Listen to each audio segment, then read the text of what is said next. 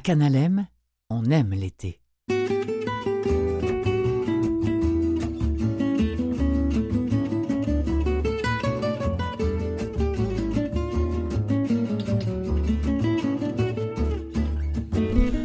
Surtout le mardi. Hein que c'est pas gentil de dire ça. Mais non, je dis surtout le mardi parce que c'est pour moi, Clotilde Sey. Salut tout le monde. L'occasion de retrouver François Baruel. Salut Bonjour François. Clotilde. Alors aujourd'hui, à l'émission, mes amis, euh, nous allons pouvoir, euh, dans une quinzaine de minutes, nous entretenir avec la directrice des communications euh, du théâtre, du, de, ce, de cet énorme projet Le Diamant, euh, qui a été euh, dirigé, pensé, songé, rêvé par Robert Lepage et son équipe et qui va enfin briller de mille feux, ce diamant, dès la fin de la semaine. On commencera l'émission avec François. François, c'est le retour au boulot. Comment on fait pour que ce soit moins dur? C'est de ça dont on va parler Mais tantôt? oui, bien sûr, oui, c'est toujours compliqué.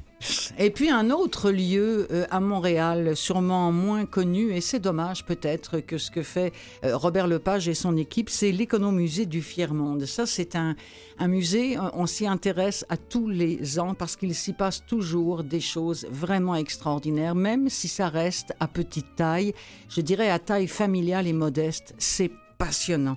Euh, cette année, il nous propose l'exposition Déjouer la fatalité, pauvreté, famille, institution. Alors, je serais très content de pouvoir parler de, de la mission. Nous serons très contents, hein, François, de pouvoir parler de la mission avec Martin. Avec Martin, tiens, voilà. Et puis, il y a un mot avec lequel j'ai toujours eu beaucoup de mal, François. C'est le mot nutritionnisme. Mais lorsque. Qu'est-ce que ça évoque pour toi? Oh, vous avez le temps là Mais lorsqu'on accole à ce mot nutritionnisme celui de gourmandise et gourmand, et là je fais oh oh Comment là, ça se je, passe Là je commence à tendre l'oreille et à me dire alors euh, ça tombe bien, on va aller à la rencontre de Julie Aubé qui se prétend nutritionniste et passionnée de tourisme euh, gourmand. Emmanuel Robitaille va nous présenter son dernier billet sur les billets cognitifs en ce dernier mardi pour nous de l'émission Aime l'été. Et puis enfin, depuis le temps qu'on l'attendait, vers midi 15, Cocro, Patrice Cocro est revenu, comme disait Brel. Vous savez qu'il est parvenu à Rimouski la semaine dernière. Nous étions en direct avec lui et aujourd'hui, nous, nous faisons le bilan de son aventure pédestre autour du problème de l'anxiété et il sera en studio avec nous. Le travail, c'est la santé, dit-on. Oui, pour certains. Pour certains, Ouais. on va demander à Henri Salvador. Le travail, c'est la santé.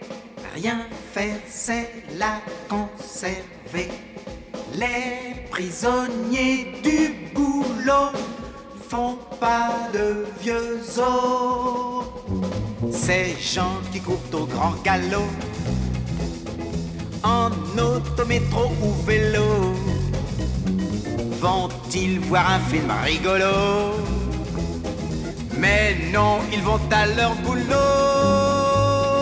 Le travail, c'est la santé.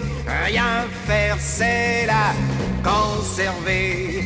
Les prisonniers du boulot font pas de vieux os. Ils bossent 11 mois pour les vacances et sont crevés quand elles commencent. Mois plus tard, ils sont costauds. Mais faut reprendre le boulot. Et tous ensemble Le travail, c'est la santé. Rien faire, c'est la conserver. Les prisonniers du boulot font pas de. Ah, Dire qu'il y a des gens en pagaille après le travail. Faut être fou. Moi, le travail me court après. Il n'est pas prêt de me rattraper. le travail, c'est la santé. Tu parles, rien faire, c'est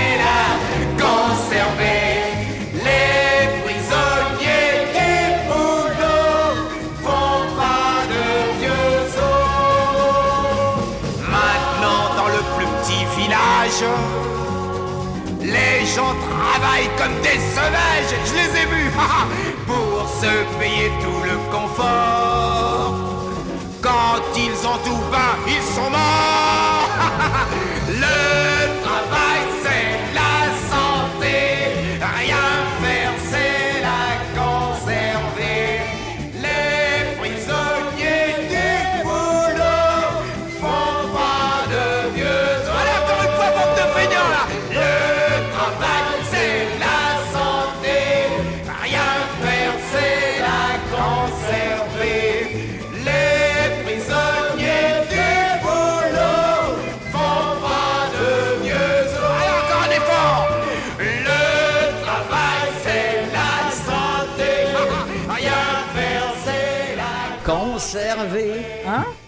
Le travail, c'est la santé. du boulot. Bah alors, Faut pas de vieux os, c'est bien ah, connu. mais c'est bien connu. Mais il y a, y y quand même une, une- une phrase dans la chanson que j'aime beaucoup, c'est ils courent, euh, ils travaillent beaucoup pour courir après leur confort, Mm. puis quand ils sont, quand ils ont tout, bah ils sont morts. C'est- pas, vraiment ça. c'est pas C'est vrai que c'est ça. Bon, alors revenir au boulot. On rigole, on rigole, mais Bah, c'est pas, c'est c'est vrai pas que- évident quand même de C'est- revenir non, au c'est c'est boulot. pas évident. Il y a toujours un moment de, un moment de, de- de tristesse hein, quand même, hein, d'angoisse Ah, c'est hein, vrai, hein, d'angoisse. Hein. Alors il faut regarder les choses. Il faut pas se dire c'est la rentrée. Je retrouve le bureau, Et pourtant, on nous abreuve de ça. La rentrée des clottes, la rentrée de la rentrée de là. Là, chez nous, alors qu'est-ce qu'il faut dire? C'est un nouveau départ? Ah, ce qu'il faut faire, c'est, euh, je crois qu'il faut serrer les problèmes. C'est-à-dire, il faut les diviser. C'est- Il faut se dire, Ouais. bon, alors, je vais améliorer ça, je vais faire ça, je vais faire ça. Et puis, ben, ça commence par, euh, ça commence par, euh, notamment, c'est le, le rythme du travail. On, on, on va peut-être simplement améliorer les choses un peu. Par exemple, on va arrêter le café, on va arrêter l'alcool, on va Oh diminuer, diminuer, diminuer, diminuer. Oh, je te sens bien. Mais oui, je comprends bien, je comprends bien. On va faire un petit peu de sport, on va se promener. On avait pris l'habitude Ouais. de se promener, on Ça, avait oui, pris l'habitude de faire du sport. Eh ben ça, il faut le garder, ça. Mais enfin, là, tout d'un coup, tu sais, là, le gars ou la fille qui boit son petit rosé pendant un mois, puis tout d'un coup, pouf, plus de rosé. Ben, Non, bah, mais on- attends, on- hein, là, c'est on- la... De toute façon, on va pas pouvoir travailler en buvant du rosé Mais non, comme on mais en non, buvait mais non, mais non, mais vous avez tellement raison. avec des glaçons. Il a tellement raison, le François. Ben oui. Donc en fait, il faut essayer simplement, pas prendre des résolutions, mais garder, par Ouais. exemple, le sport qu'on faisait. Il faut essayer de garder cette habitude-là et puis de l'intégrer dans son emploi C'est du vrai. temps. Il faut pas se dire tiens je vais faire ça tiens je vais m'inscrire euh, bah, je pourrais faire ça après le travail d'abord il faut jamais le faire après le travail parce que d'abord ça, On ça excite on est crevé on fait jamais quelque chose de bon il vaut mieux faire du sport le matin ou à midi et il faut l'intégrer réellement dans son programme Mais d'un autre côté, si quelqu'un peut pas en faire le matin et le midi, c'est déjà pas si mal d'en faire le soir. c'est déjà pas si mal d'en faire le soir et si on Hein peut pas faire de sport il faut garder l'habitude de marcher C'est ça. donc on peut très bien laisser la voiture. laisser la voiture, ouais, s'arrêter une ouais. station de métro avant, Ouais. Reprendre le métro une station Ouais. après, le soir, des choses Ouais. comme ça. Puis je dirais peut-être agrémenter sa marche, parce que si vous faites toujours... Moi, je sais que je monte à pied ici, c'est pas très Mm. loin, mais, Mm. mais je prends, je prends jamais le même chemin. Ben, Vous avez raison. Parce que je découvre C'est ça. des nouvelles maisons, euh, des nouveaux travaux, des nouveaux cônes oranges. C'est passionnant, Des nouveaux cônes oranges.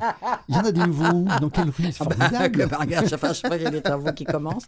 Non, mais sérieusement, voyez-vous, parce que oui, c'est bien, effectivement, Mm. retrouver le, le plaisir de, de poursuivre peut-être cet élan sportif que, vous avez eu, oui. Mais oui. Mais ag- agrémentez-le pour pas que ça devienne mécanique, justement. C'est exactement ça. Il ne faut pas que ça devienne une, une- Non. une routine. Il faut que ça devienne une routine d'aller au sport, Oui, mais il ne faut pas que ça devienne quelque chose de contraint. ben, c'est Donc ça. il faut profiter de cet élan. Écoutez des chansons, chantez-les.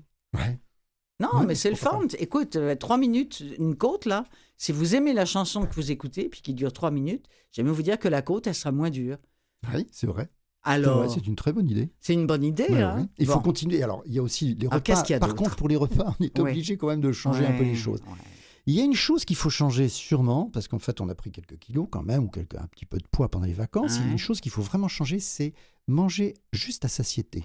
Ah oui, il faut, bah, là, il faut vraiment maintenant s'arrêter de, man- de Ouais, manger ouais. quand on n'a plus faim n'a plus. Et il faut prendre le temps. Arrêter de manger, au vite, coin du mais bureau. oui, vous avez raison. Arrêtez, Ah, arrêtez. Vous avez tellement raison. Bah oui. Mais vous savez, arrêter de manger quand on a faim, encore faut-il, en- quand on a plus faim, encore faut-il connaître les, les, les- les symptômes de la satiété. Ça Ça s'apprend. se réapprend. Ça se réapprend parce que ça on perd le on le perd ce sens. Mais progressivement si on fait attention en se Mm. disant quand on commence à avoir fini Mm. ce- son, son assiette on se dit est-ce que j'ai encore faim? Mhm. Et progressivement ça vient. Ouais. Et Mm. même après, on s'aperçoit qu'il y a des faims qui ne sont pas des véritables vrai, physiologiques, hein, mais vrai, qui sont ouais. simplement les snacks, par exemple, c'est souvent petite angoisse, petit Ouais. stress, petite frustration, une petite chose comme ça. Et en réalité, il vaut mieux ne s'en passer et surtout éviter justement de manger entre les repas. Oui, sauf si vous avez faim. Parce que si vous que avez faim, est-ce que bah, est-ce que c'est une vraie faim? Mais parce que moi je moi je sais par exemple moi qui vous parle, si je me prends pas à un moment donné une petite collation, même si j'ai pas faim, je me dis j'ai travaillé comme une folle, c'est certain que mon organisme et mon intellect a besoin de, de, de- de calories, a besoin a besoin de carburant. Mm. Ben, je vais moins manger le soir.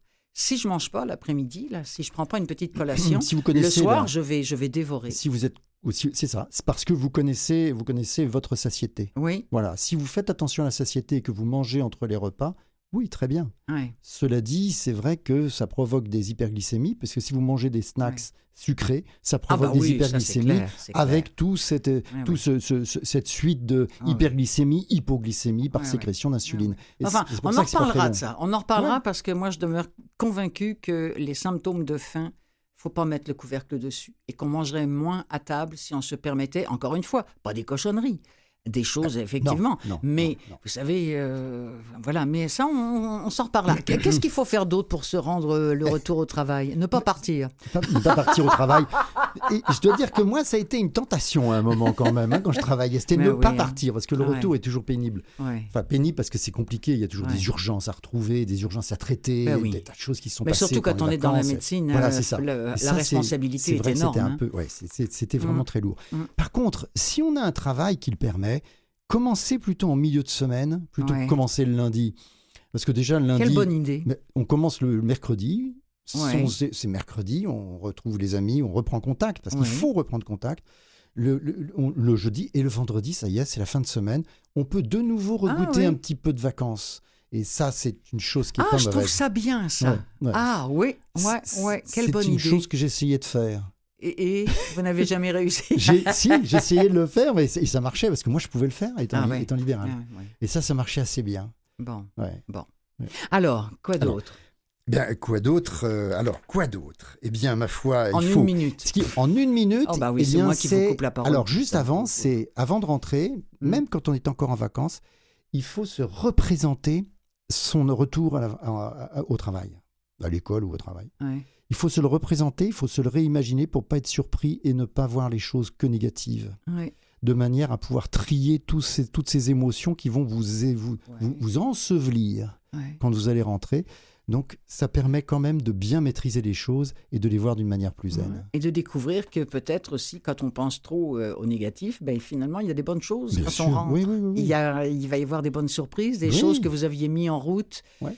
puis que vous aviez laissé tomber, puis pouf, vous rentrez là et la solution. Oh, qu'on aime ça. Et là, devant nous. Encore une autre petite, euh, une, une courte, courte, courte. Un- Une, une courte si vous en avez une. Alors, en fait, ce qu'il faut faire, c'est jour- toujours regarder les choses quand on arrive d'une Oui. manière positive. Oui. Il faut essayer de se dégager de toutes ces contingences qui nous cassent les pieds, le- les, les- les- les critiques ou les, bruits des autres ou les choses comme ça. Il faut essayer de s'en dégager et essayer d'être, de se retrouver et de rester comme on est soi-même, comme on l'était pendant les vacances. Moi, je me dis, je, oui, je, je vous Sans se remercie. blinder, sans blinder. C'est ça, exactement. C'est- bien, ce sont, des belles remarques. Moi, je, je remarque toujours, parce que je, je me suis, je me suis posé la question, pourquoi se fait-ce qu'à chaque fois que je reviens, je suis, je- bon, pas dépressive, mais je suis dans un état d'anxiété euh, assez, assez profond. Parce qu'on ne se prépare pas avant. Ben, c'est surtout parce que pendant quelque temps, on se déresponsabilise. Tout à fait. Ça, On n'a même pas besoin de faire des courses, on n'a même pas besoin de se faire un café, Ouais, on le ouais, commande, on n'a même pas besoin, tu sais, on prévoit le budget pour le payer, tout. Et là, tout d'un coup, tu rentres, les mômes, le chien, les factures, l'épicerie, et là, on n'a pas encore commencé à travailler. Ouais. C'est pas facile la vie, François. Remember when you were young? you shone like the sun.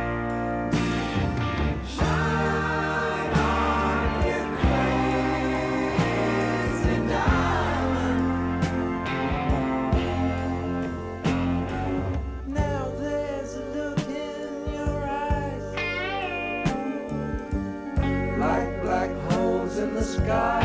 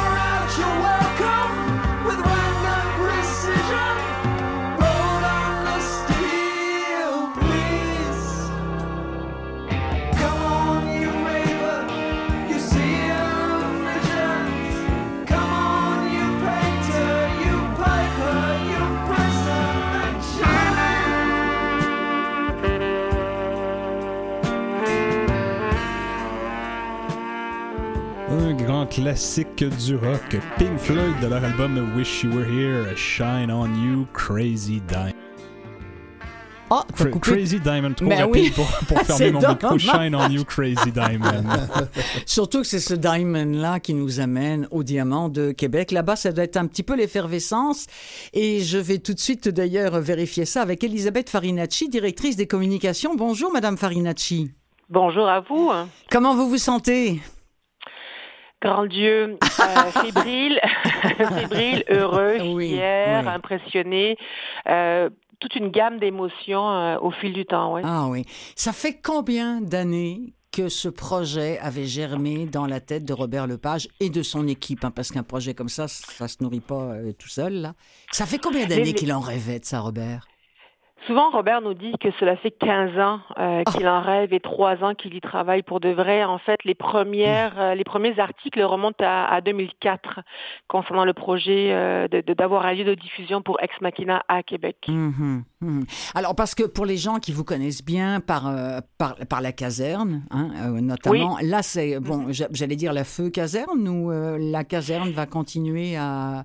Excusez-la pour la, feu caserne, la, mais. la caserne va continuer, euh, grand, la, la caserne va continuer à être un lieu culturel, euh, mais qui n'appartiendra plus à Ex Machina, qui a été vendu à D'accord. des organismes culturels, mais qui, on espère, va continuer cette vocation importante. Bon, alors parlons de ce diamant qui va, comme je le disais en ouverture d'émission, briller de mille feux, j'imagine. Et là, vous avez toujours, et ça c'est un souci aussi pour, euh, pour euh, Robert Lepage, c'est d'intégrer déjà le public à la création. C'est-à-dire que en ce samedi 31 août et dimanche 1er septembre, euh, vous allez euh, offrir des, des laissés-passer. Bon, évidemment, c'est en quantité limitée, mais, mais quand même, pour pouvoir permettre à des gens d'aller déjà visiter ce lieu magnifique, est-ce qu'on peut faire avec vous le tour du propriétaire, s'il vous plaît? Ah mon Dieu, quelle belle idée. Oui, effectivement, en fait, pour information, les laissés-passer ont tous été distribués en début de semaine de façon extrêmement rapide euh, par le, le public. Samedi et dimanche, euh, on ouvre la maison hein, qui va être euh, toute neuve euh, au grand public pour qu'ils viennent découvrir un peu le lieu. Donc c'est sûr que c'est un lieu, le diamant, c'est un lieu tout en hauteur, un lieu vertical qui mélange à la fois une partie historique, qui est une ancienne façade du YMCA qui date de 1879, à un aspect complètement moderne, contemporain et technologique, qui est incarné par le diamant, qui se trouve une grande surface de verre qui se situe derrière la, la- la façade de briques. Donc c'est vraiment un mélange de contemporain, d'histoire. Il y a, il y a beaucoup d'éléments fantomatiques de l'histoire à travers le diamant. Euh, D'ailleurs, euh, samedi, on a installé sur la façade du diamant une énorme, une l'œuvre qui s'appelle Atome ou le fruit des étoiles, Oui. qui est une, qui est comme un diamant coupé, qui est un, un élément conçu dans le cadre de la politique euh, euh, des arts et de l'architecture et qui a été installé, qui est gigantesque, qui vient sa- signaler euh, le diamant de façon absolument somptueuse, mais qui représente aussi de façon fantomatique l'ancienne, l'ancienne enseigne euh, du cinéma de Paris qui était là pendant très très longtemps. Donc il y a beaucoup d'éléments architecturaux que les gens vont découvrir à l'intérieur qui font, qui, qui rendent hommage au passé. Elisabeth Farinacci, il y a combien d'étages dans ce diamant? Il y a six étages. Six En fait, étages. le- Et la, Six étages. Bon. et la visite? Commence par le La cinquième, c'est bien ça? Commence par le cinquième. En fait, on, on va arriver, les gens vont être accueillis évidemment à l'extérieur. Donc Bien tous les sûr. gens ont eu des laissés-passer naturellement. Ils vont, ils vont, ils vont descendre. On va descendre en bas au, au vestiaire, au sous-sol. Là, on va Oui. monter au sixième étage par l'ascenseur de scène qui est un énorme euh, monte charge. On va arriver au sixième étage. Quand on arrive tout en haut du diamant, on arrive à la terrasse et on arrive surtout dans le studio de création de, Ok. de- de Ex Machina. Donc là, on fait un premier arrêt dans le studio de création pour découvrir euh, une œuvre vidéo vidéo qui va être diffusée sur les murs et qui a été tournée, ces vidéos-là, à l'époque où le bâtiment était vraiment en friche. Ah Donc il y a tout un, un symbole par rapport à l'histoire.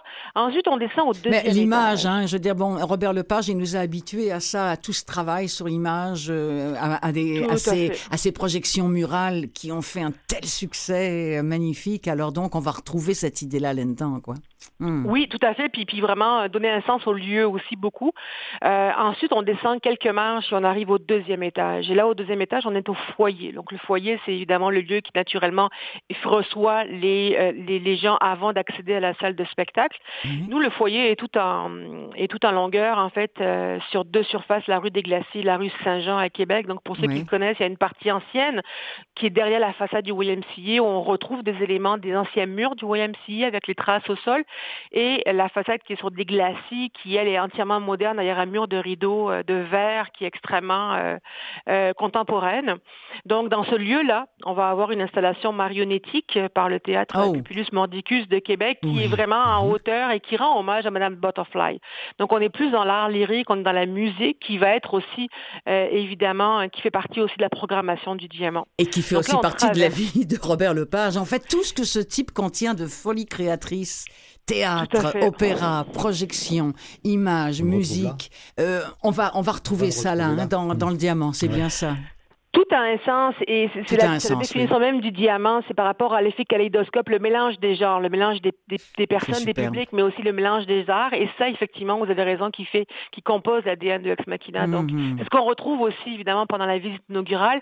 On termine au rez-de-chaussée, on va dans la salle de diffusion, on aura enlevé tous les bancs, parce que c'est une salle très euh, versatile. On envoie, enlève tous les bancs. Et là, on présente du cirque, donc beaucoup d'éléments de, de prouesse circassienne, parce que le Diamant est, euh, va être le deuxième lieu de diffusion des arts du cirque en salle, après Montréal, après la TOU. Et ça va nous permettre, justement, en collaboration avec la TOU, de recevoir beaucoup de spectacles de cirque, ce qu'on n'a pas beaucoup, nous, à l'extérieur de Montréal. Je voudrais. Donc- euh, oh, excusez-moi, pardon de vous avoir interrompu, parce que je, je voudrais, et de- depuis tout à l'heure, j'ai peur d'oublier. Les gens qui nous entendent, vous parlez souvent d'escalier. euh, Je me dis, est-ce que le lieu sera quand même accessible aux personnes euh, à mobilité réduite à- grâce à cet ascenseur hein, C'est bien ça Oui, Je, je voulais qu'on les rassure. C'est parfait. Absolument. Il y a beaucoup d'ascenseurs et nous, va prendre soin des gens qui ont besoin d'aide ou d'accompagnement avec un autre ascenseur qui va leur être dédié, une équipe. part- Oui, absolument. Une grande attention pour, euh, pour que chacun trouve Quelle sa place. merveille, quelle merveille. Oui. Et puis, euh, je m'en voudrais qu'on se quitte sans qu'on parle de ce qui va se passer le samedi 7 septembre à 15 Mhm. La première, la grande première, grande dans tous les sens du terme. Oui, oui, à tous les niveaux, effectivement, c'est la première. Ah, la- ça va être la première le 7 septembre, ça va être la première de Les Sept branches de la rivière Ota, qui est un film, euh, une, pièce, mon Dieu, un film. C'est un lapsus révélateur parce que c'est en fait un film qui ressemblerait à une pièce qui ressemblerait à un film en fait qui dure 7 heures, qui se passe paradoxalement très vite, euh, où on, on suit l'histoire des personnages euh, à travers New York, à travers le Japon, à travers euh, les années 40 comme les années contemporaines. Oui. Euh, ce show-là a été recréé spécifiquement pour le Diamant et qui part au Japon l'année prochaine. Ça va être le spectacle inaugural du Diamant également, donc le samedi 7 septembre, la première fois qu'on va utiliser en, en réel nos installations et accueillir euh, 500 personnes pour, pour ce spectacle qui, qui est déjà pratiquement à guichet fermé pour toutes les fins de semaine. Il nous reste quelques billets pour la Incroyable. semaine. Ah oui, hein, c'est fou. hein. C'est fou. Alors évidemment, Robert a signé la mise en scène, Robert Lepage. Est-ce Oui. qu'il joue aussi dedans? Est-ce qu'il est comédien? Cette Et quels non non. Et quels sont les, les comédiens qui font partie de, de cette œuvre magistrale? Beaucoup de comédiens en fait qui viennent un peu partout, mais D'un Myriam partout. Leblanc qui joue le, Oui. le- le rôle titre euh, de la- du personnage principal. Euh, on a beaucoup de, de comédiens qui viennent aussi de, de, de l'Acadie et euh, évidemment des comédiens qui viennent du Japon aussi. C'est ben, c'est toujours pareil, hein, c'est un kaléidoscope, hein, c'est un mélange de tout pour raconter une histoire qui finalement nous, nous, nous, nous parle vraiment individuellement euh, par rapport au temps, par rapport à notre identité. Donc c'est un, voyage qui, qui, se passe en un éclair et on- dont on ressort forcément naturellement assez ébloui.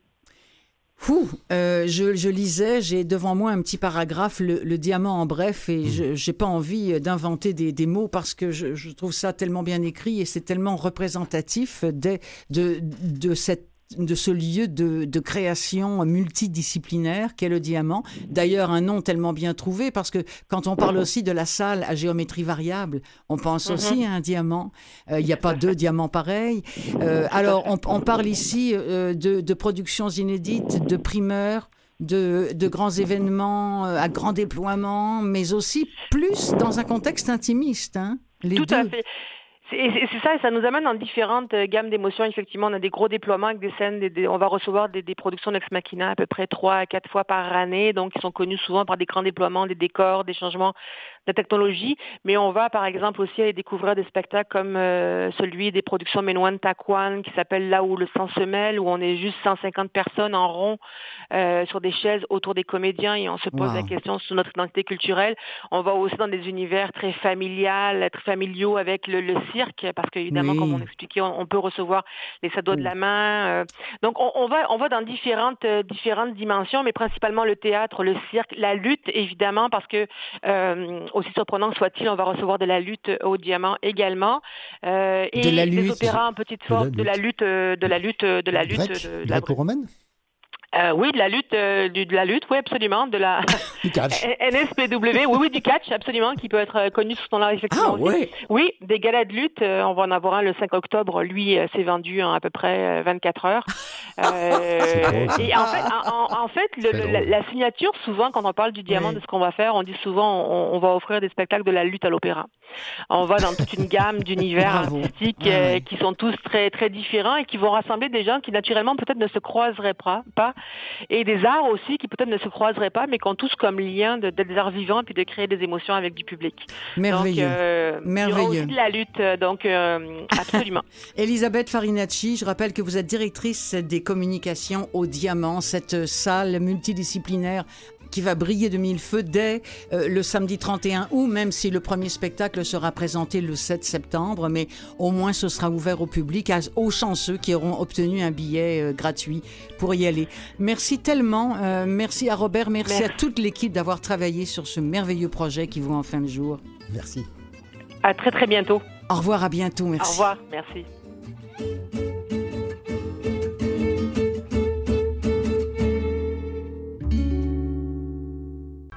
Vous écoutez Aime l'été. avec François Baruel et Clotilde Sey.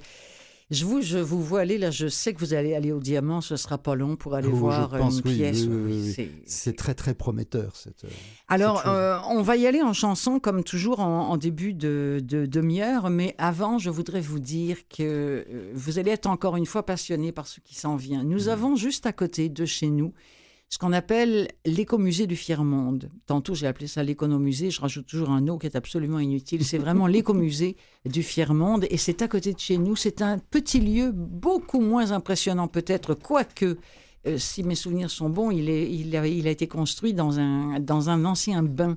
euh, C'est vraiment très, très chouette à, à- visiter. Et nous allons parler, oh mon Dieu, que c'était très mal dit ça, mais c'est pas grave, d'une exposition qui nous invite à regarder au-delà des murs institutionnels afin de faire sortir du silence et de l'oubli les personnes considérées à l'époque, au 19e, 20e, comme indigentes, malades, folles, dépendantes, déviantes, délinquantes, etc.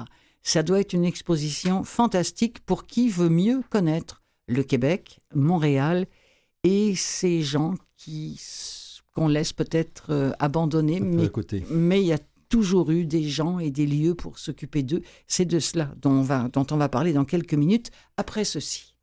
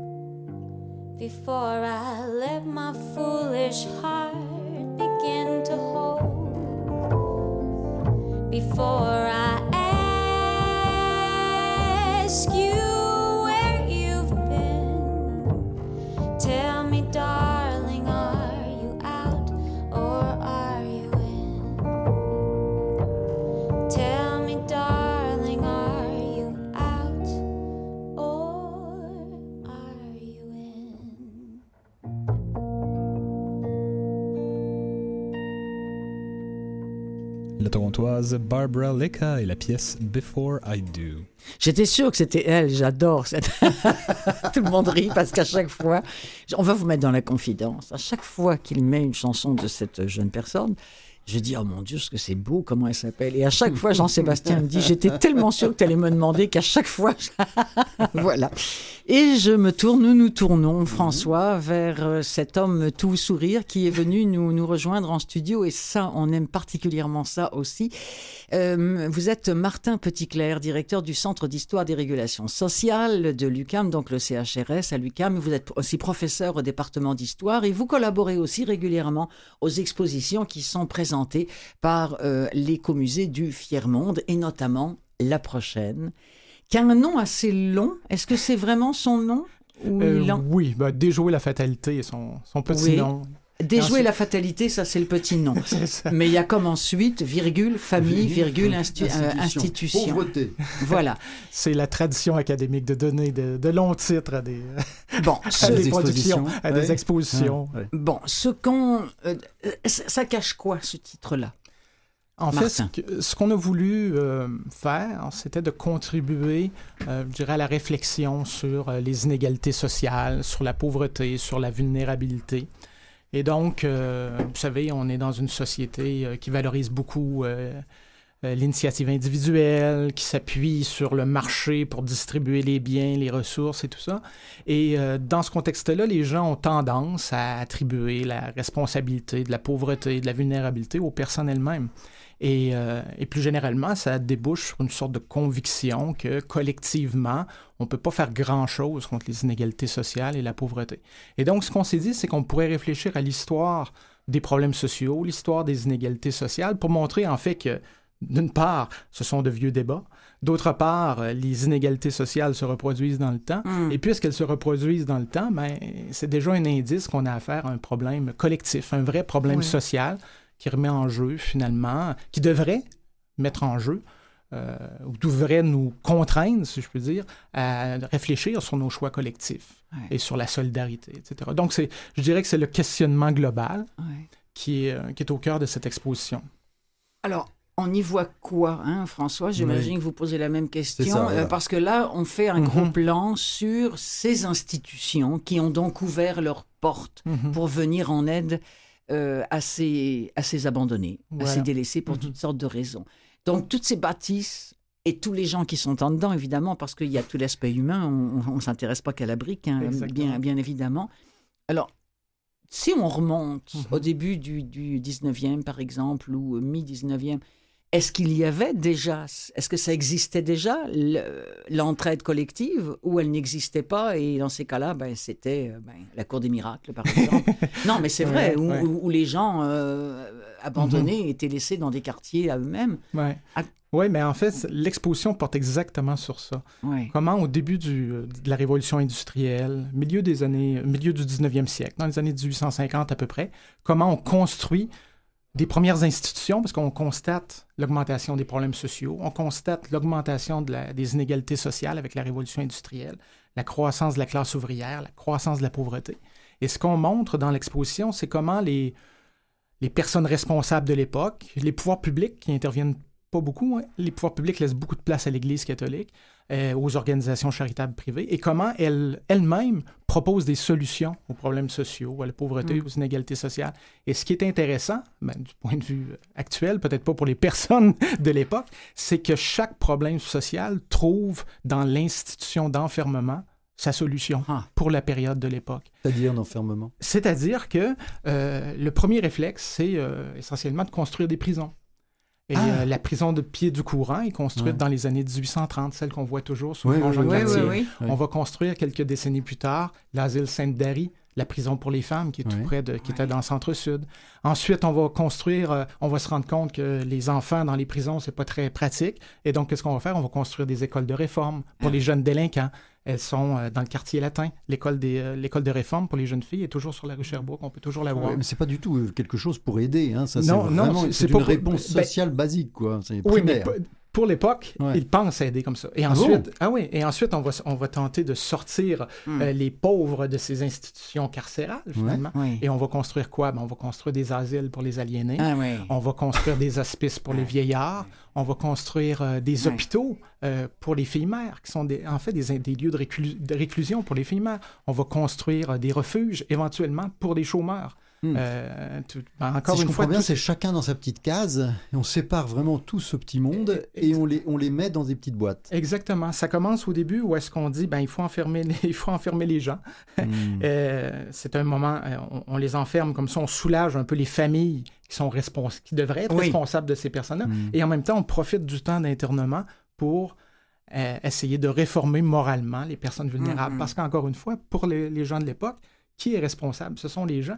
Et donc, l'institution est un moment d'enfermement privilégié où règne une discipline euh, importante et où on peut inculquer les bonnes valeurs, Mhm. en fait, aux personnes vulnérables. Mhm. Et c'est comme ça que se développe progressivement une spécialisation d'un réseau institutionnel où chacun se retrou- retrouve finalement son institution jusque, je dirais, aux années, aux années 30, jusqu'à la Grande Dépression. Euh, c'est pourquoi l'exposition se termine à ce moment-là, où là, on assiste vraiment à une crise de ces institutions, parce que vous vous imaginez bien que c'est, c'est, pas très pratique et ça coûte très cher. Et ça coûte une fortune. Mhm. Et surtout, ça règle pas le problème. Voilà. Non, Alors, alors qu'est-ce qui a été différent après euh, À partir de bon, euh, ça, je sais que ça concerne plus l'exposition, mais, Mais, oui, Ben, mais non, on, mais- on en parle encore. oui, Oui, parce oui, que moi, je vais vous dire, je, je vais, je vais lancer un pavé dans la mare. Allez-y. Euh, parce qu'on entend tellement dire à tort ou à raison, et parfois je me demande si c'est pas à raison. On voit des gens dans la rue, pauvres, malades, Mhm. complètement perdus. Et j'entends encore des gens dire Ouais, à, à l'époque, on avait des endroits qui s'occupaient d'eux. Puis Mhm. ils les ont fermés. Ben, c'est ça. Assumez. Non, mais Exactement. quelque Ouais. part. Alors, évidemment que c'est pas une solution. Mhm. Mais en même temps, de les laisser aussi dehors, Mhm. tout seuls, dans le froid, le chaud, etc. Est-ce qu'on a trouvé à un moment donné un juste milieu? Est-ce qu'on a trouvé les moyens, Martin, de d'apporter quelque chose, d'apporter une solution qui soit plus humaine que l'enfermement et moins inhumaine que la vie dehors en solitude, je- en solitaire, Mhm. je sais pas. euh, Ben, en fait, ce que, Je lance ce que l'on tente- ouais. je vous mets mal là. Non, Oh, je non, non, non, ben non, ben Non, non, mais- ben non. Non, ce que l'on tente de faire, c'est de faire réfléchir justement Voilà. à ces enjeux-là. C'est ça. Évidemment, on- n'est pas là pour, Non, euh, pour apporter comprends. des solutions. et c'est euh, ça, on- exactement, et non. on- on- Ouais. on- en fait, on ce sont des problèmes qui sont d'une très grande oui, complexité. et oui. souvent, ce sont des problèmes qui euh, doivent se régler un peu au cas par Ouais. cas. Et ce qui était le problème de, de l'époque, euh, qui nous intéresse, c'est qu'on proposait, une, par exemple, dans le cas des, des, des personnes souffrant d'une d'une maladie mentale, on, on proposait un asile, des, des- institutions asilaires énormes Ah. Où la, généralement l'autonomie de la personne était complètement bafouée, qui ne respectait pas la dignité des personnes, euh, qui étaient des, finalement des, des lieux de réclu- réclusion où les gens étaient oubliés. Ouais. Et donc ça, c'était certainement pas une solution. Et les, les personnes se sont révoltées contre ça. Et même Bien les sûr. personnes qui étaient dans les asiles se sont révoltées contre ça. Et donc, c'est à partir de ce moment-là, puisque vous, Mm. vous y faites référence, qu'on on envisage la désinstitutionnalisation. Mhm. Le problème n'est pas de revenir à une sorte d'âge d'or institutionnel qui n'a jamais existé, c'est d'essayer de trouver aujourd'hui les meilleures façons d'aider justement les personnes qui ont, peu, qui ont en général à peu près toutes les mêmes aspirations, une aspiration d'être le plus autonome possible. Et au moment des crises, on va juste revenir, venir maintenant un petit Oui. peu au, au 20e. Est-ce que, dans- au moment des crises, est-ce que c'est de la tendance générale de refaire ça, de, de- de réincarcérer, de remettre dans les boîtes? Bien sûr, C'est toujours la même chose? Bien sûr, c'est c'est la solution la plus, la plus facile, Mhm. en fait, pour les, pour les gens, puisque étant donné que ce sont les gens qui sont... euh, qu'on- spontanément, on se dit, ben, ils l'ont peut-être un peu cherché, ils ont fait les mauvais choix, tout ça. Ben, on voit toujours l'institutionnalisation comme une façon simple de sortir les Mhm. gens de, de la rue, sortir les gens de la, de la pauvreté, de les, euh, de les mettre à l'écart pendant un moment et de leur donner une bonne leçon. C'est- Il y a, y une dimension punitive Mhm. qui revient constamment. Et ce qui est intéressant, c'est que ça revient constamment depuis le- la transition au libéralisme, Oui. depuis, le, depuis le, le le siècle des libertés Rien n'a 19e changé. D'accord, ouais. Ouais. C'est toujours, c'est toujours l'institutionnalisation qui revient comme la solution En première. fait, j'imagine aussi, dans- très rapidement, dans, dans cette euh, exposition-là, j'imagine qu'on fait quelques gros plans sur des gens, justement, qui ont été enfermés. Bon, ben, moi, tout de suite, je pense à Nelly Gant, par Mhm. exemple. Ouais. euh, qui a, qui a, qui a fait Mhm. partie hein, de ceux qu'on a, qu'on a, qu'on a sûr. internés euh, comme étant fous. Bien Et sûr. bon, donc, on, on en parle, j'imagine, C'est euh, le grand défi. ouais, c'est ouais. ça. C'est le grand défi des historiens, c'est d'essayer de, de trouver la parole des personnes Ah oui. vulnérables, parce que dans les sources, dans les archives, on- ce sont toujours les institutions qui parlent, mais on c'est difficile de saisir la parole. Mais on réussit. réduite assis au silence. Mais elles, elles Ouais. étaient réduites au Ouais. sens. Et on essaie de, de montrer, en fait, toute l'exposition est, est finalement construite autour de l'idée, autour, disons, de, de, de ce projet de montrer ce que voulait dire ce développement des institutions du point de vue des personnes Ouais. vulnérables. C'est très difficile, il faut deviner, il faut supposer, tout ça, mais on essaie quand même de, de le faire et donc de voir l'institution de l'intérieur de la perspective des personnes vulnérables. Passionnant. Ah, je, je le disais, très, hein, François, passionnant. Écoutez, Ouais. l'écomusée du Firmonde, là, c'est un endroit. Euh, moi, je trouve, entre autres, je pense à tous les Français qui, qui débarquent, là, pas nous, nous, on est les vieux de la vieille, nous, on est, on est quasiment plus québécois que français maintenant, mais, mais c'est vraiment un endroit où il faut aller pour prendre le pouls Ouais. euh, de ce pays-là dans diverses situations. dans, alors, celle-ci, en ce moment, c'est ça, mais euh, vous avez traité, ils ont traité à l'écomusée de tellement de choses fantastiques Ouais. pour apprendre un peu plus sur ce pays qui, C'est- qui, c'est, moi je l'aime beaucoup. Alors, il était situé avant sur Amherst. Il est toujours Il sur est Amherst. toujours sur Amherst, Mais maintenant, ça s'appelle. Atateken. Ben, ouais. Tu l'as Ouais, eu, toi? Oui, oui, c'est le, c'est- oui, c'est le, c'est la- le- le nom de la nouvelle rue. Je me, je me Ben risque oui, pas. Ah non, mais moi, j'ai même pas osé, dis donc. Toi, tu l'as bien. Alors, c'est sur la rue Atateken, mes enfants. Voilà, mais je suis mais c'est pas Ouais. comme ça qu'on dit. hein. Certainement pas. Non, non, non, il, il paraît que non. Ouais, ouais. Euh, les T sont les D, en tout cas. Bref, peu importe, c'est sur Amherst. C'est un petit peu au, au nord d'Ontario. C'est vraiment à, la- à, à- à l'angle de Amherst et Ontario. Et C'est un lieu où il faut que vous alliez voir. Merci euh, beaucoup, Martin euh, Merci à Petit-Clair. Je, je savais quoi? J'envie les étudiants à qui Oui, vous vrai. enseignez. C'est vrai. Oui, vraiment. Très Euh, et passionnant. Ah oui, oui, non, vous êtes Euh, passionnant. ouais. On, on pourrait vous écouter euh, très longtemps. Ben, merci merci beaucoup. beaucoup. merci d'être venu. Au revoir.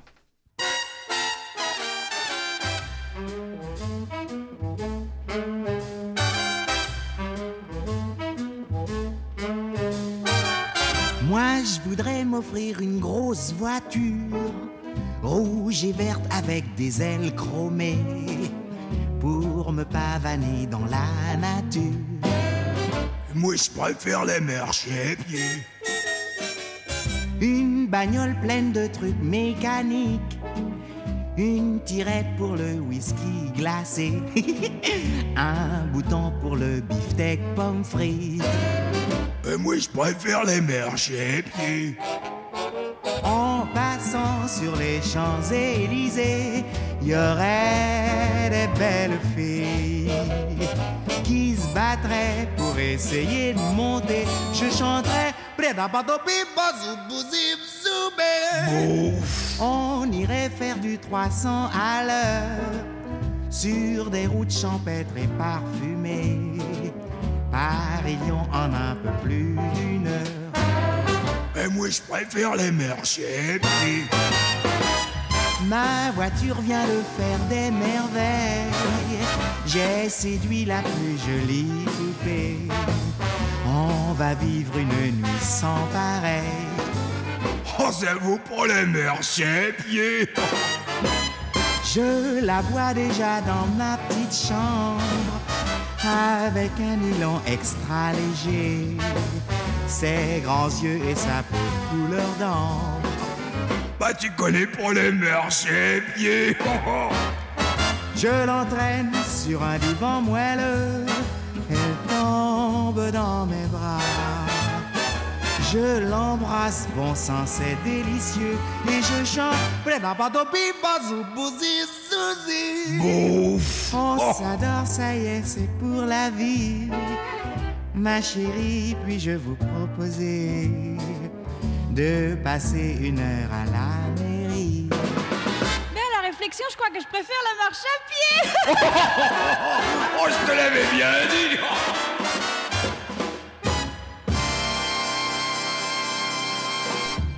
Oh, que je l'ai collé celui-là sur un t-shirt tout sec. Patrice Cocro, salut Bonjour Clotilde. Ah, hein? Bonjour On- François. On, est tellement content euh, de, de, de, de t'accueillir, on va Oui. pas faire semblant, là, Ben oui. après, après ce périple. Oui. Alors, ça y est, les 570 kilomètres sont effectués, la boucle est bouclée. Oui. Et je me suis dit que pour boucler cette boucle avec toi en studio et avec François et les auditeurs, on allait faire une espèce de bilan sous Mhm. Oui. forme d'un questionnaire qui va toujours commencer par les mêmes mots. À choix multiples ça, ça pourrait, Oui, ça pourrait, Euh, ça pourrait, et qui va toujours commencer par quand on a fait 570 km D'accord, parfait. et Ça on me- continue. Ça me va. Par exemple, quand on a fait 500 570 km, ça commence bien. Qu'est-ce qu'on fait de sa paire de souliers? Elle est bonne à jeter ou est-ce qu'on l'encadre comme un trophée? Si vous saviez, je ne peux pas faire de publicité, mais j'ai eu une paire de souliers et on dirait qu'ils sont neufs. Non, mais c'est vraiment incroyable parce que j'ai montré à des gens, c'est, c'est, c'est, c'est- on dirait que la C'est paire même est pas neuve. usé en dessous? Pas du tout. Pas du tout. C'est, vraiment, j'adore ces souliers. Et euh, donc, c'est formidable. Voici ma première réponse. Alors, quand on a fait 570 km, qu'est-ce qu'on se dit en se regardant dans la glace le soir, en se lavant les dents, ou, si vous voulez, je veux laisser une petite chance, le matin en se réveillant Tu as fait un beau voyage intérieur et extérieur, mon garçon. Ah oui? Et je t'embrasse. Ouais. Oui. Non, mais sans, Ben oui. sans rire. Oui, oui. Non, non, j'ai fait Parce un, beau, que, un magnifique voyage intérieur et extérieur. Ça a été six semaines euh, sur la durée incroyable. Il n'y a eu aucun irritant, je, je- je l'ai dit, Oui, je le hein. répète, aucun.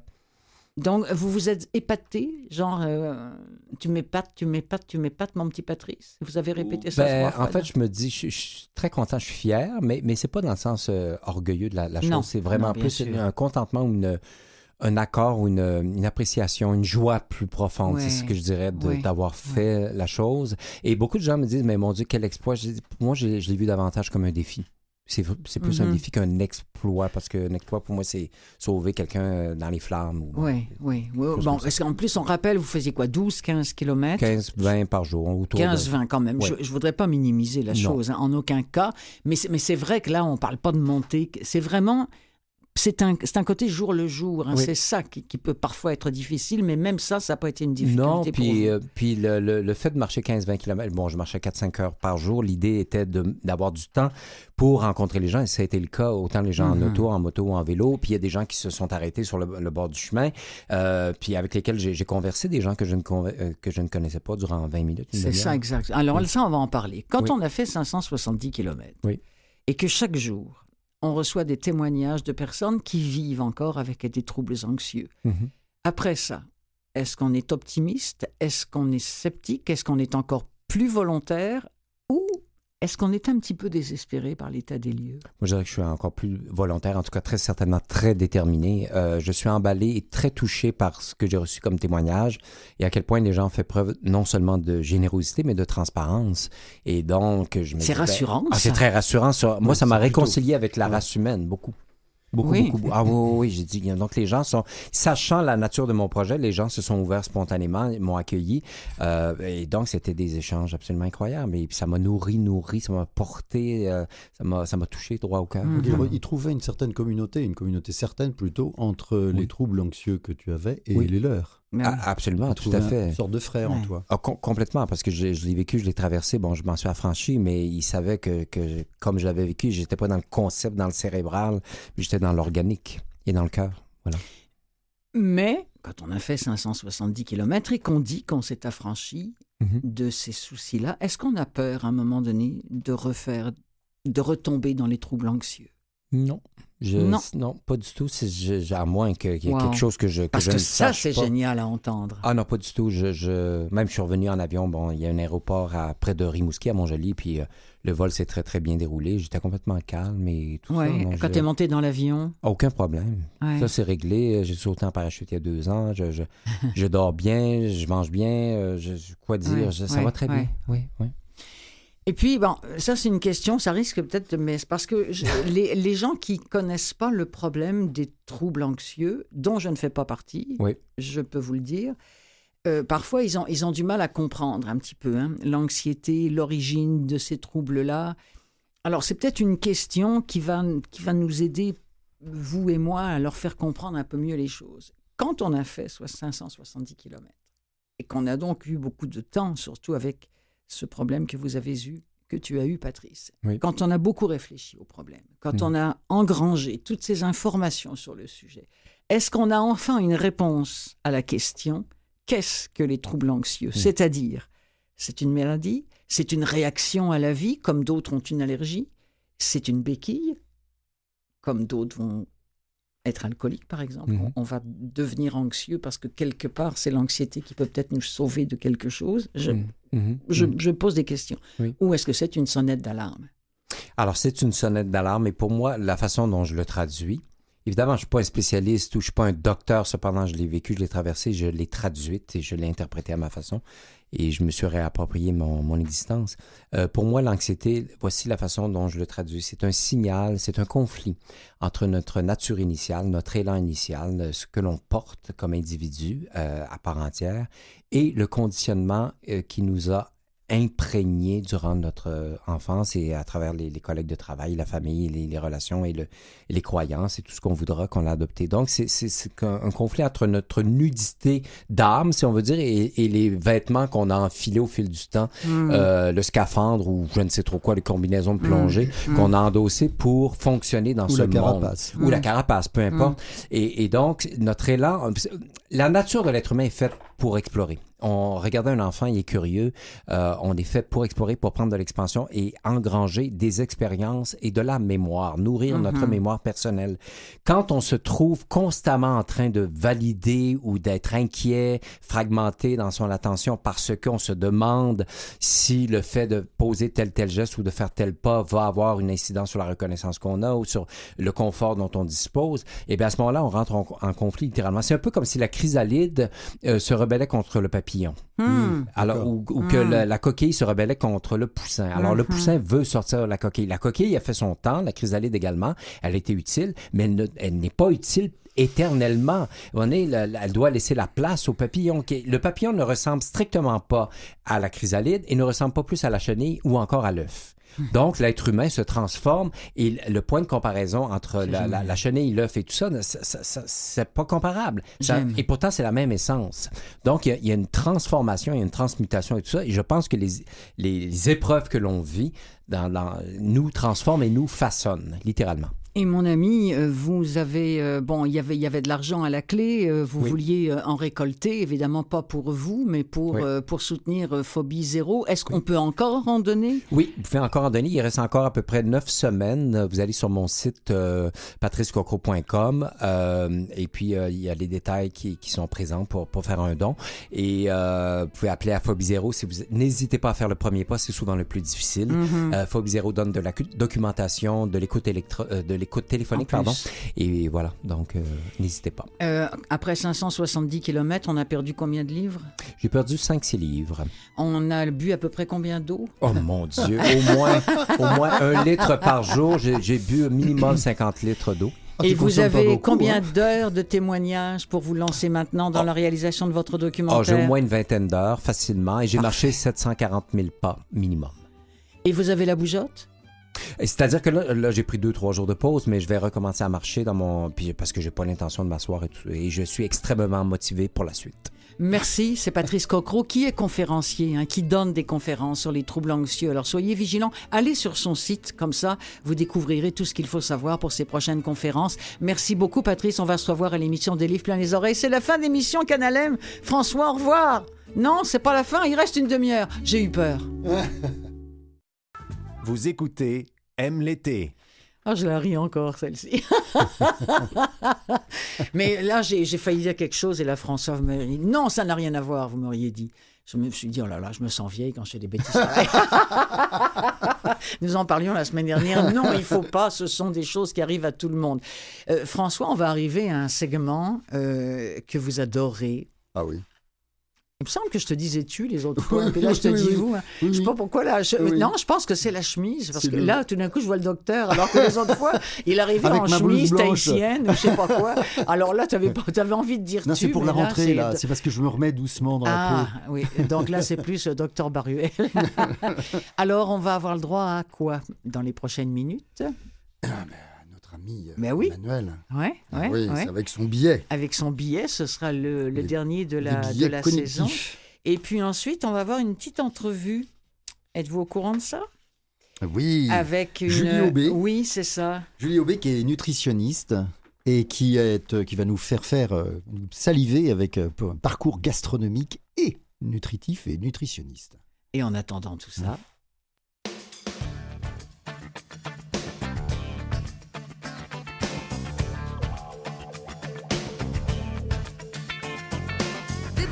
Moi des amours freelance. Beau parleur à balancer les slows. En moi sans guesse pour chasser d'élégance. Tu m'as des mots plus qu'il n'en faut. Mais hey, hey, et que je t'ai écouté, mais je n'étais pas prudent. C'était même imprudent. Tu ne m'en laissais pas assez, pas assez. On sait si bon de se laisser aller. Le février se passe à la maison. Minuit sans somme et midi sans sommeil. Monopoly au milieu du salon. Les verres de qui sont venus la veille.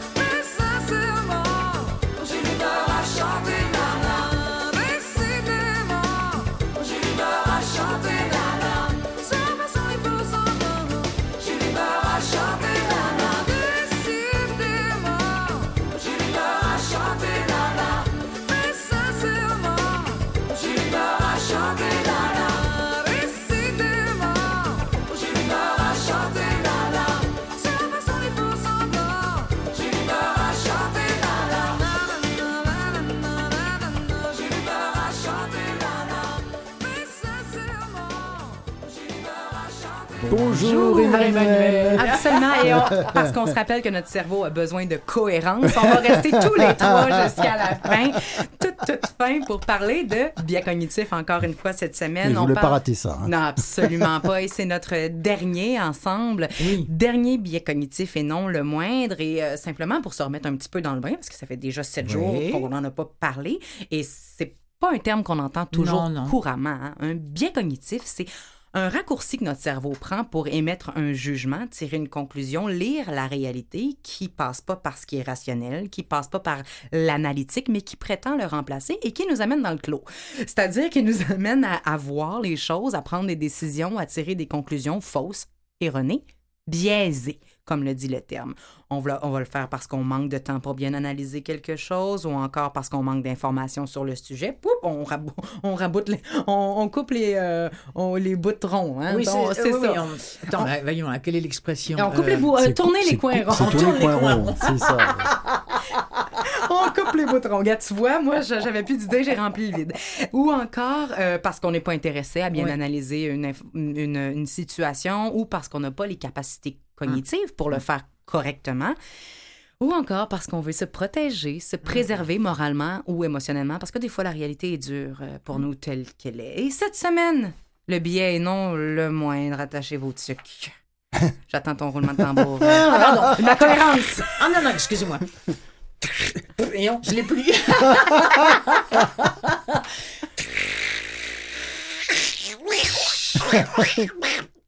Voilà.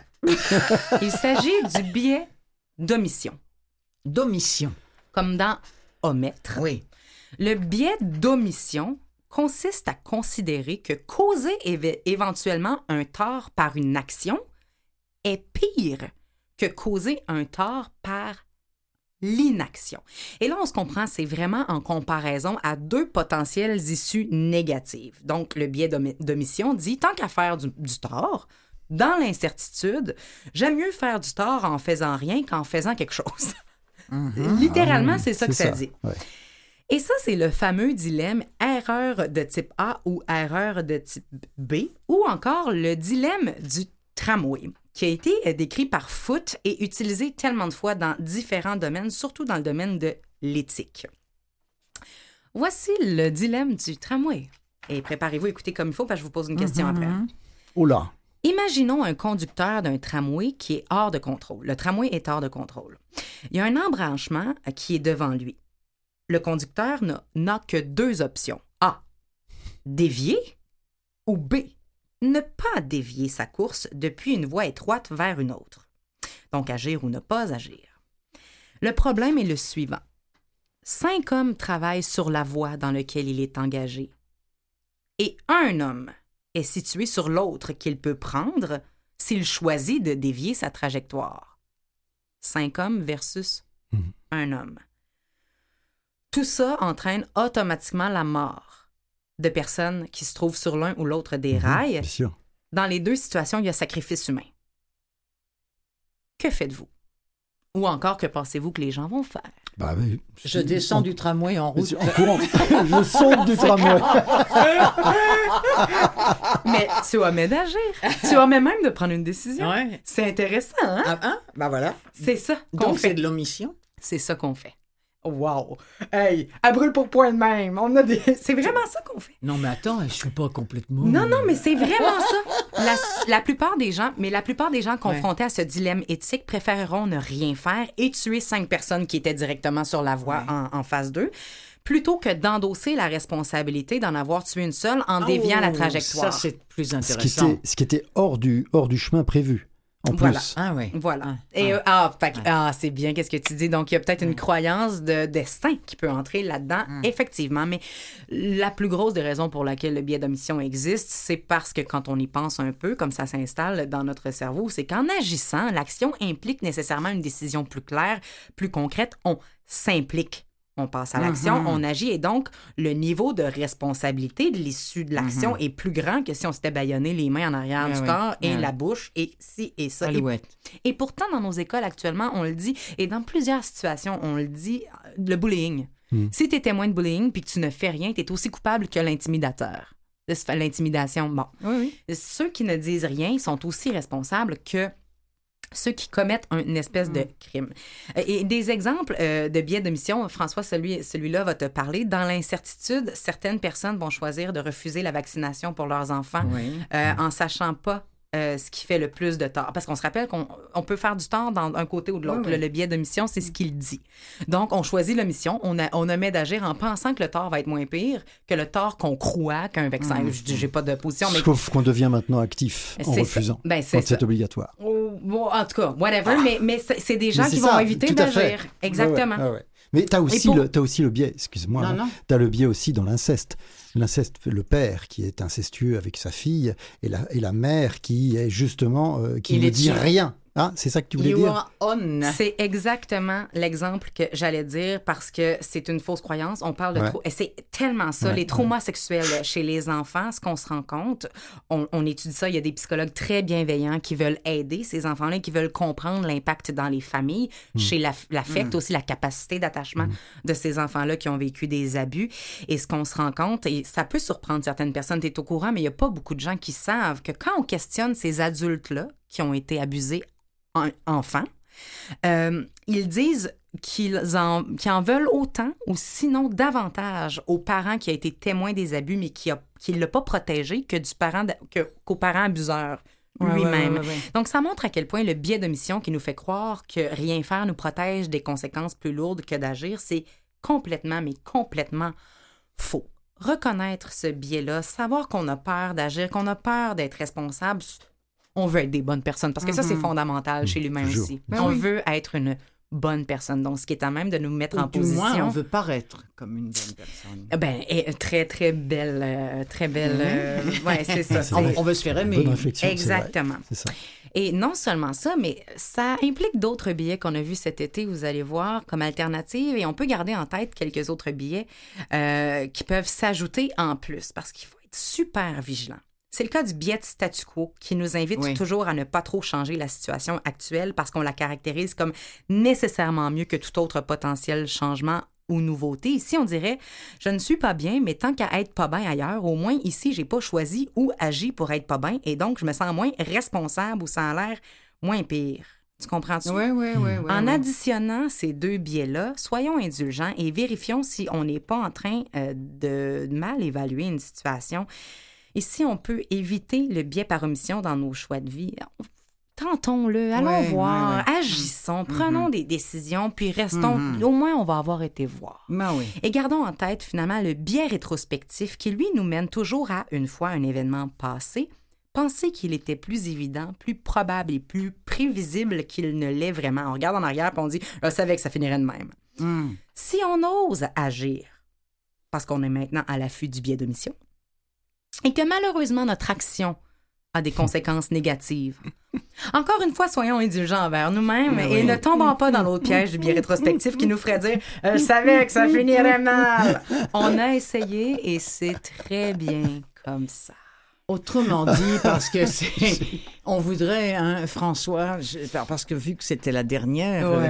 de, vos, de vos chroniques sur les biais, euh, de vous à moi, tous les deux, peut-on vivre sans biais? Peut-on vivre sans biaiser Moi, je pense pas. Moi Oh, non plus. Vivre sans biaiser, c'est une sale vie quand même. hein.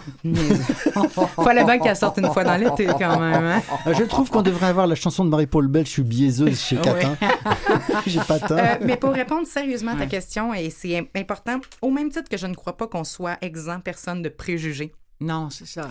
L'important, je crois, c'est de les connaître, de les savoir Oui. et de les relativiser Mhm. et de savoir qu'il y a des biais et que c'est notre cerveau qui nous joue des tours pour des raisons qui sont la plupart du temps assez euh, Ça, légitimes. Et on peut être Voilà. à l'affût, on peut être à l'affût Oui. des biais quand même. Oui. On peut, en, voilà. on peut en repérer quelques-uns quand on les a étudiés. Quand on a écouté justement Emmanuel, Mm. on a quand même repéré quelques biais. On, on les, on les a vus déjà, on les voit. À chaque fois qu'on a euh, cette euh, chronique, on en repère quelques-uns et on peut se mettre dans l'esprit. Et qui sait, soyez faut- curieux, vous- vous- Il y en a plein d'autres, hein, Mais donc oui, allez en lire, il y en bien a sûr. euh, une Ouais. vingtaine. Et, euh, Allez, et, mes euh, amis. Et voilà. Après le billet et la bière On y va. Salut. Salut, merci. Merci à vous. Merci, Merci. pour l'été. Merci, Emmanuel. super.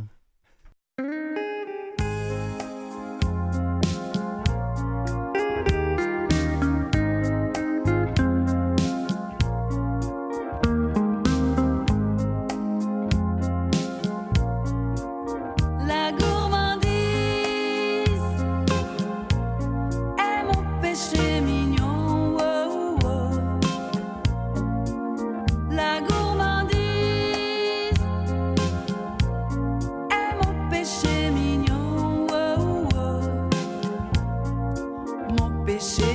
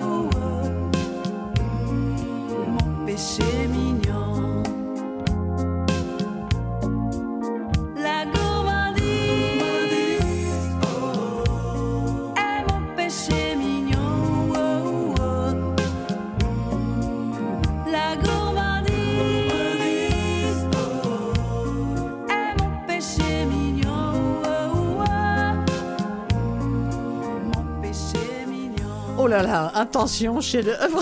Chef-d'œuvre, c'est sûr, oui, oui. Mais c'est pas oh mal. là la là, mon péché mignon, péché mignon. Non, mais quand même, j'aime les hommes, j'aime les tartes aux pommes. Eh, Non, oh, mais c'est tout hein, un programme de vie, ça. par la compagnie créole, mais ça nous amène évidemment à un sujet sur la gourmandise. Tiens, je vous laisse nous annoncer la personne avec qui nous Oui, allons oui, nous entretenir, oui. mon ami nous François. Allons, nous allons nous entretenir justement avec Julie Aubé, qui est nutritionniste et qui a de trouver une ma- manière très originale de, de, de voir et d'investir cette nutrition, cette nutrition. Bonjour Julie Aubé. Bonjour. Bonjour Julie. Alors, est-ce Bonjour. Et et faire de la nutrition avec beaucoup de gourmandise, justement. Voilà, parce que très souvent, la nutrition, euh, nutritionniste, être nutritionniste, c'est souvent un peu sévère. On paraît, ça Ouais, paraît- c'est ça réducteur, c'est- réducteur, un peu régime, un peu des choses comme ça. Or, Mais- j'ai- mais pour défendre, pour défendre mes collègues et notre message collectif, c'est de moins en moins le cas. Disons qu'aujourd'hui, on mise beaucoup sur le plaisir de bien manger. Mhm. En fait, le plaisir, c'est un élément central si on veut que les bonnes habitudes durent dans le temps. C'est tr- c'est très très vrai ça, en effet. oui. Et qu'est-ce que vous proposez alors? Vous avez, euh, qu'est-ce que vous proposez pour bien manger tout en étant nutrition- nutritionnellement correct? Des nutritionnellement correct, puis en même temps, je- ce que j'aime dire, c'est que ce qui est bien, c'est de manger des aliments qui sont sains pour nous, Mm. mais aussi pour l'environnement dans lequel on vit, puis pour Ouais. la collectivité. Donc, ce qui nous amène à parler d'alimentation qui est locale, qui est de proximité. C'est une riche idée ça. Absolument, et de donner du sens à ce qu'on met dans nos assiettes. Et pour ce faire, il n'y a rien de tel qu'aller à la rencontre des gens passionnants et passionnés qui nous donnent accès à une alimentation de qualité. Donc, ce que je propose, ça s'appelle les événements Prenez le champ. Et Prenez comme euh, l'invitation le dit, oui, c'est ça, Très Prenez drôle ça. c'est une invitation. Ouais.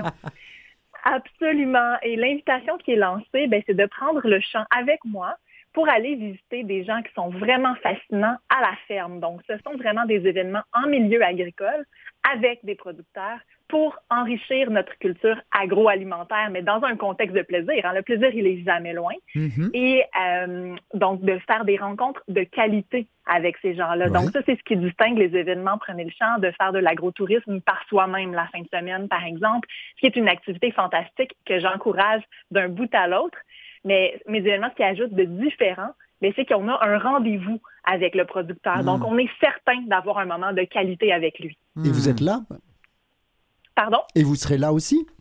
Oui, oui, absolument. J'anime les événements, puis j'agis un petit peu comme une courroie de transmission. Oui, c'est des ça. fois entre Ouais. nous, les mangeurs, et, et l'agriculteur qui est des fois dans sa dans, dans, dans ses connaissances et dans son vocabulaire. Donc, euh, je peux faire un peu, disons, de traduction ou de réinterpréter des questions, euh, vulgariser des réponses. Donc, oui, je suis là absolument. Et donc il faut choisir les, les, les producteurs, il faut les, selon les produits qu'ils proposent, parce qu'en fait, euh, vous allez Tout donc aller chez les maraîchers, j'imagine, des choses comme ça?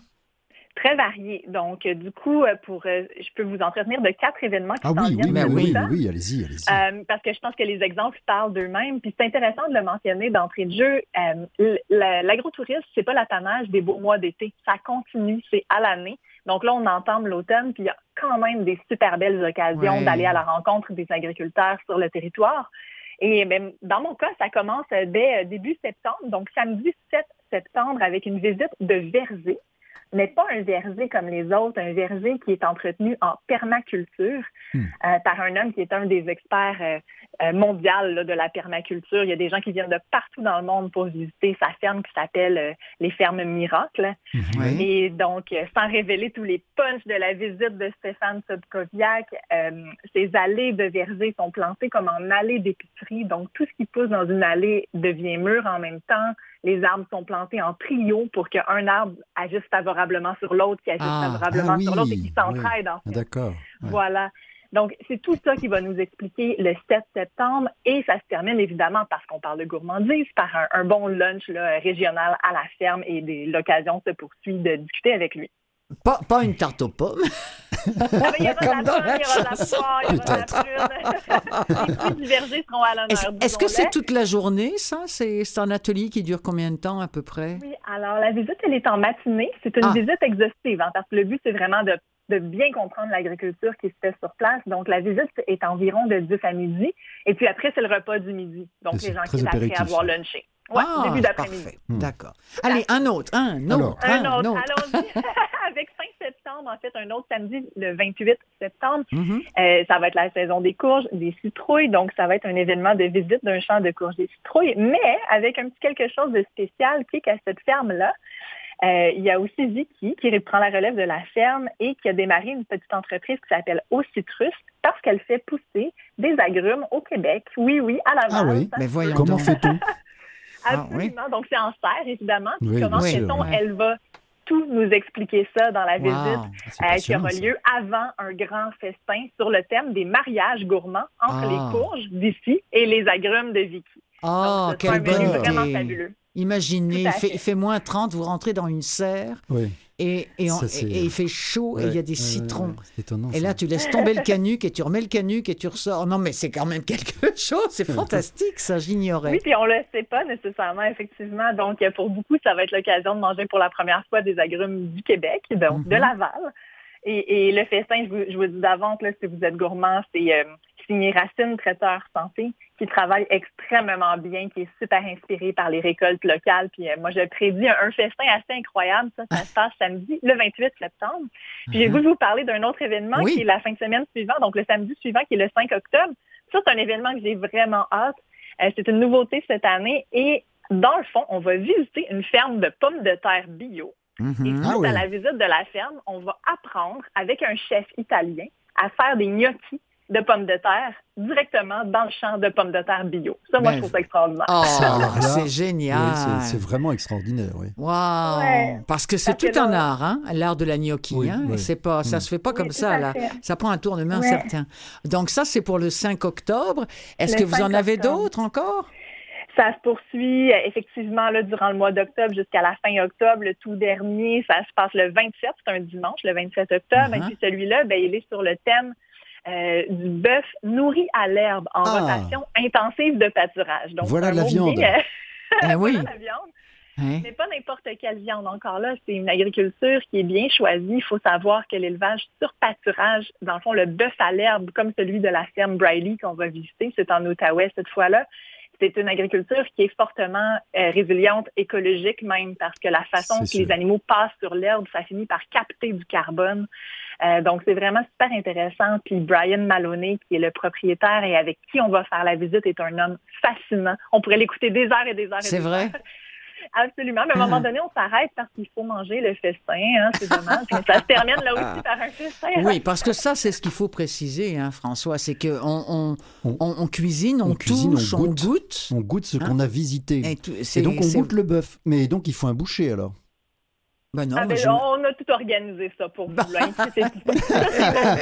Parce que là... François, il se voyait déjà. Euh, je m'y vois. Il se voyait déjà en train de couper la bête. Non, non, non, non, non, non, non. Écoutez, c'est très plaisant. Je sais, Julie, que vous avez déjà euh, offert quelques chroniques à, nos auditeurs avec avec euh, avec une autre équipe et que. Mais je suis contente qu'on ait eu la joie pour cette dernière du mardi d'avoir pu vous vous parler. Je dois. Absolument. J'adore ça, moi, rencontrer quelqu'un qui me parle de nutrition gourmande, euh, en plus avec le sourire, avec dynamisme. Hein, on aime ça, François. Ah oui, c'est vraiment très Ouais. bien. C'est une très bonne idée. C'est vraiment très chouette. Comment on fait pour s'inscrire, Julie, Mais à je, vos... je suis bien contente de vous avoir mis l'eau à la bouche. Oui, c'est vraiment ça, On oui. salive, littéralement. si jamais d'autres personnes ont eu l'eau à la bouche, ben, la façon de s'inscrire, c'est vraiment tout simple. C'est en visitant mon site Internet. Ce qui Oui. est tout simple, c'est mon nom. C'est julieaub.com. Donc, tout en un mot, julieaub.com. Il y a un onglet qui s'appelle Prenez le champ. Donc, le nom des événements. Parfait. On va sur la ça. page à l'affiche et tout est là. Vraiment comme si c'était une programmation de spectacle, par exemple. On se procure ses billets, puis le jour même, on se présente, on vit l'expérience. Puis moi, ce que je vous garantis, c'est que vous voyez plus vos assiettes de la même façon. Par la Ça, j'imagine. Oui, ça, je m'en doute, Ah, c'est c'est merveilleux d'entendre ça. Julie Aubé, merci euh, beaucoup. Vous avez été notre, notre dernière invitée à l'émission du mardi euh, à M l'été. On vous souhaite ben, une belle saison automnale avec, euh, avec, euh, avec ces beaux euh, producteurs euh, d'ici, du Québec.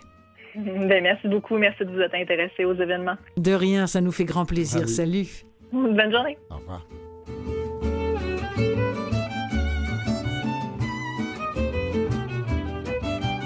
Et ben voilà, mon petit François, c'est comme ça que ça, ça se termine pour Eh nous oui, cet bah, été c'est bien dommage. 2019. C'est vrai. C'est hein. bien dommage. On a tripé, hein. Bah oui, c'était le fun, super, hein, ouais. rencontrer tous ces aimé. gens. Ouais. Euh, c'est c'est formidable, vous, vous êtes d'accord, vous, euh, et on est d'accord tous les deux, nous venons tous les deux de France. C'est une. euh, le, le Québec est, est tellement, tellement enrichissant, il s'y passe tellement de choses, justement, des producteurs dans, dans, dans le domaine culturel, dans. C'est un Dieu qu'on s'ennuie pas. hein. extrêmement riche, absolument. Ouais, on s- ouais, on ouais, ne peut pas s'ennuyer ici. On peut ne, on peut pas ne pas remercier Louis Garon, Claire Guérin et puis bien sûr Ah bah, Jean-Sébastien. Jean-Sébastien. Allez, salut tout le monde, bonne fin de saison.